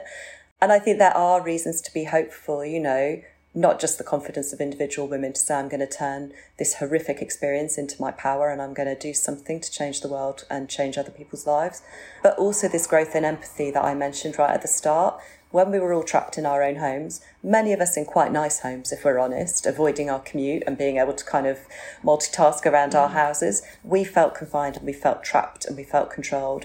And I think that has changed the dialogue, and from going from being a really taboo, um, difficult to talk about issue, domestic abuse is coming out from behind the closed doors slightly and being discussed mm. because actually for that period we all thought, oh my goodness, what would it be like if I was trapped behind this door with someone I couldn't escape mm. from? And that was the reality for so many women. Their tiny, tiny windows where they were walking the children to school or popping to pick up a prescription, that was their chance to get away. That was their kind of lifeline that they were clinging to, and it went. Um, so I guess I'm inspired and I find hope because fundamentally I'm an activist at heart, uh, and I think when something is outrageous, that does make me angry and it inspires me to action. And I think there's a lot of people who are brave, who have survived an unbelievable amount and who are prepared to work with Refuge to tell their story, like Natasha, and to say this can't keep happening.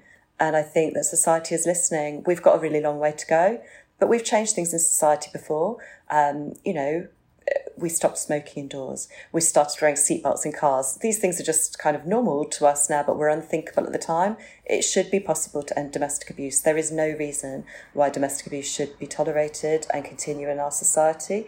And therefore, I find a lot of power and energy, I suppose, in the fact that that is what I get up every day to try and do, alongside all sorts of other incredible, inspiring women, particularly survivor ambassadors like Natasha.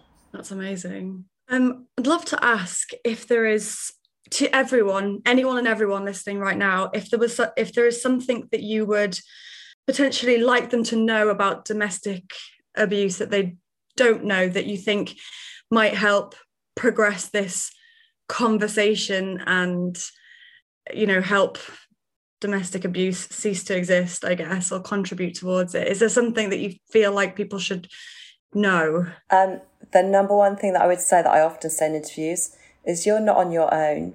I think the most horrendous mm. thing about abuse and violence against women and girls in general is that you feel so ashamed and so isolated and alone. So you are absolutely not alone. If you are not comfortable with what is happening in your relationship, if it doesn't feel right to you, you can contact us. We run the National Domestic Abuse Helpline. It's open twenty-four hours a day, every single day. You can call us. We will believe you.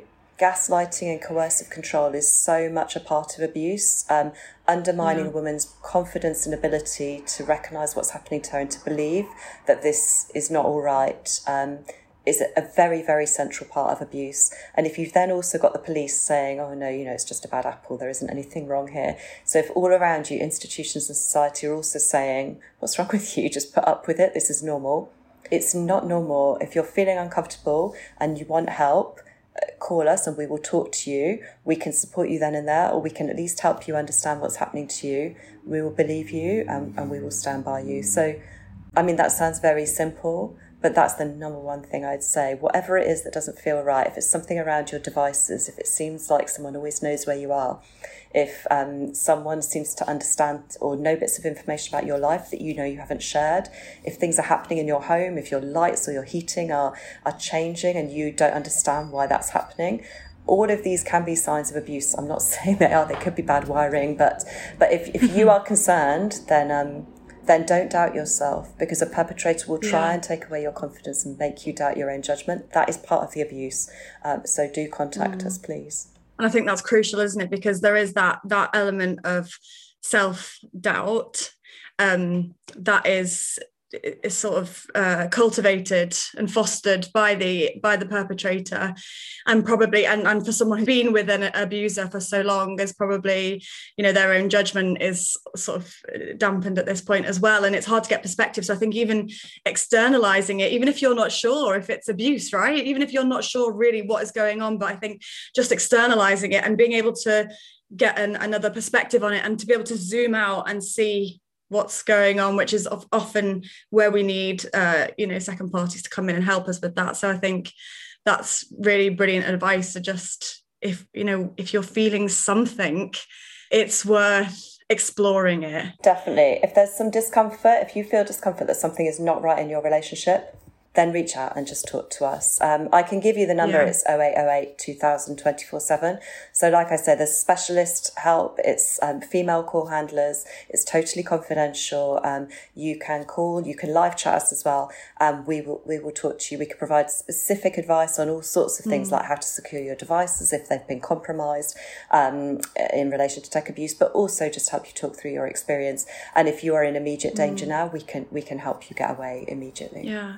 For someone who's who's potentially, I mean, which I imagine is the case for a lot of victims, terrified of contacting anybody who might be able to help them for fear of what their their abuser will do. I mean, maybe they are concerned that their devices are, are, are tracked or w- watched, and they don't feel like the chat service is an option or the phone call service. Is there anything at all you think that they can do? Yeah, if you're really that scared, um, I think there's the Ask for Annie scheme. You can go into Boots and various other high street stores as well, but every Boots pharmacy, that's a, a relatively simple place for many people to get to, and ask for Annie. Ask the pharmacist for Annie. They will immediately connect okay. you to the National Domestic Abuse Helpline using their own devices and phones. So that's a, a nationwide scheme um, that, that operates. That's another way, because often it's possible to find a reason why you need to go to a pharmacy. So yeah, there's there's great schemes. Yeah. Um, our website, if you go to our website, has a quick escape button, so you can always immediately escape. Um,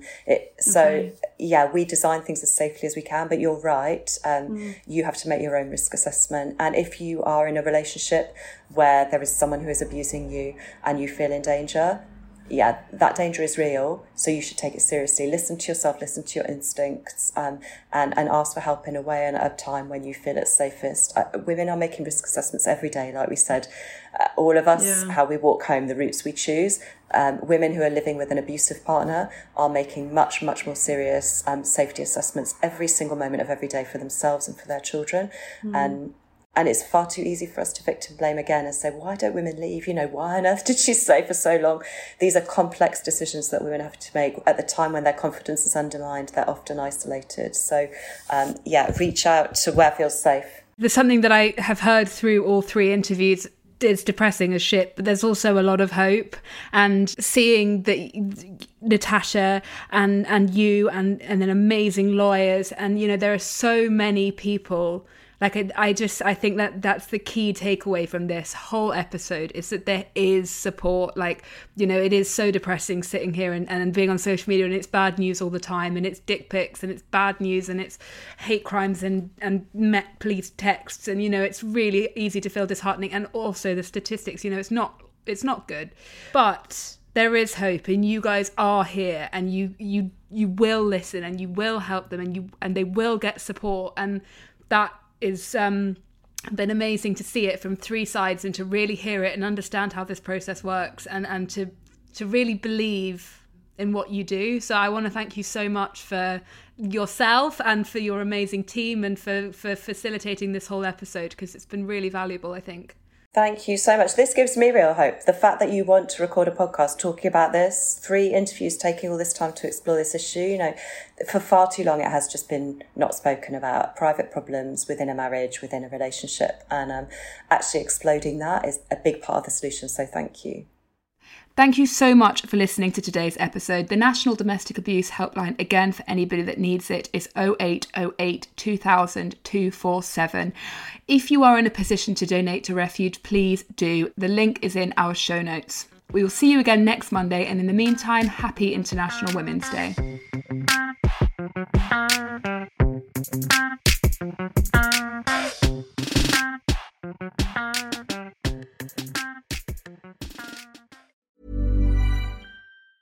Mom deserves the best, and there's no better place to shop for Mother's Day than Whole Foods Market. They're your destination for unbeatable savings, from premium gifts to show-stopping flowers and irresistible desserts. Start by saving thirty-three percent with Prime on all body care and candles. Then get a fifteen-stem bunch of tulips for just nine ninety-nine each with Prime. Round out Mom's menu with festive rosé, irresistible berry chantilly cake, and more special treats. Come celebrate Mother's Day at Whole Foods Market.